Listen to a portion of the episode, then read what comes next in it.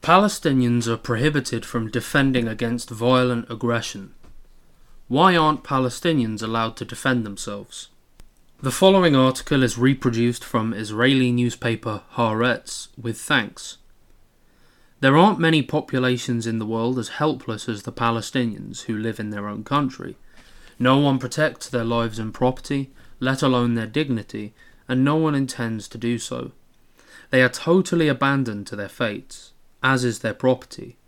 Their houses and cars can be torched, their fields set on fire, it's all right to shoot them mercilessly, killing old people and babies, with no defense forces at their side. No police, no military, no one. If some such desperate defense force is organized, it's immediately criminalized by Israel. Its fighters are labeled terrorists, their actions terror attacks, and their fates sealed, with death or prison the only options. Amid the utter chaos created by the occupation, the ban on Palestinians defending themselves is one of the craziest rules. It's an accepted norm that isn't even discussed. Why aren't Palestinians allowed to defend themselves? Who exactly is supposed to do it for them? Why, when talking about security, is it only about Israel's security? Palestinians have more victims of assault, bloodshed, pogroms, and violence, and no defensive tools at their disposal.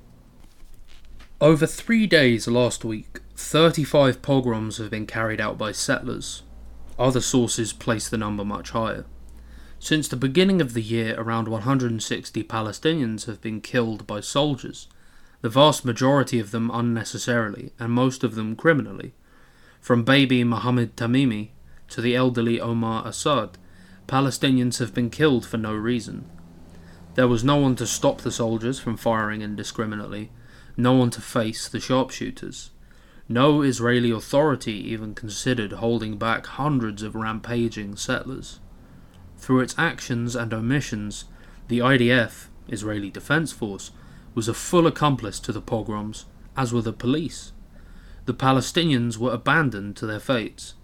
Abandoned, the Palestinian residents watched helplessly as the abhorrent settlers torched their homes, fields, and cars afraid to even breathe.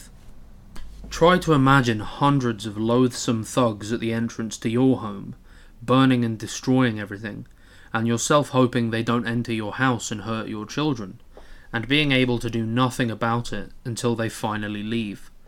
There's no one to call or turn to for help. There are no police, no authorities, and no one to call for help.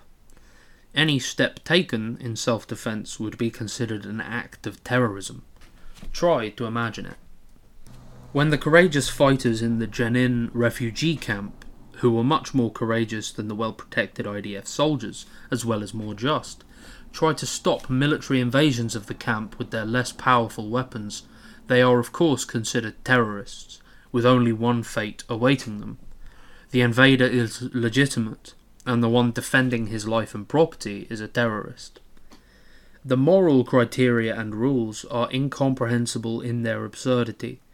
Each killing by a soldier is considered just, including that of Sadil, a 15 year old refugee girl killed on the roof of her home last week. Any shooting in self defense at an invading soldier is considered a brutal act of terrorism.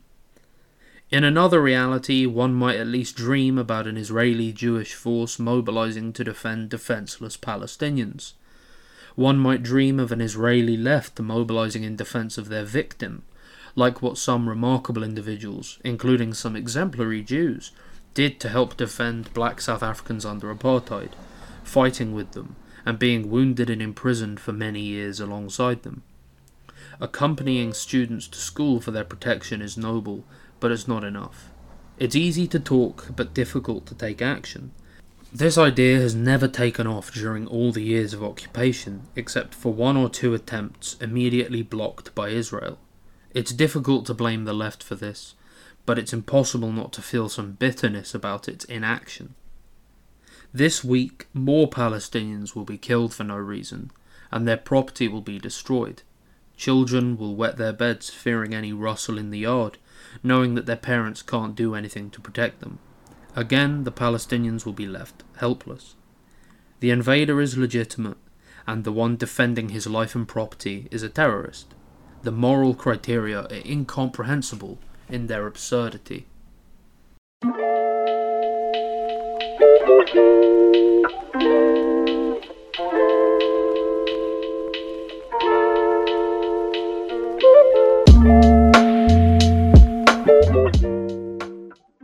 Thanks for listening to Proletarian Radio. We aim to bring you the best Marxist analysis on current affairs, revolutionary history, and theory.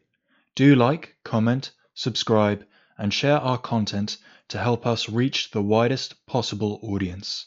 We are a small organization with limited resources, and we need worker support if we are to grow and fulfill our mission. If you are able to make a one off or regular donation, no matter how small, please visit our website at thecommunists.org and register as a supporter.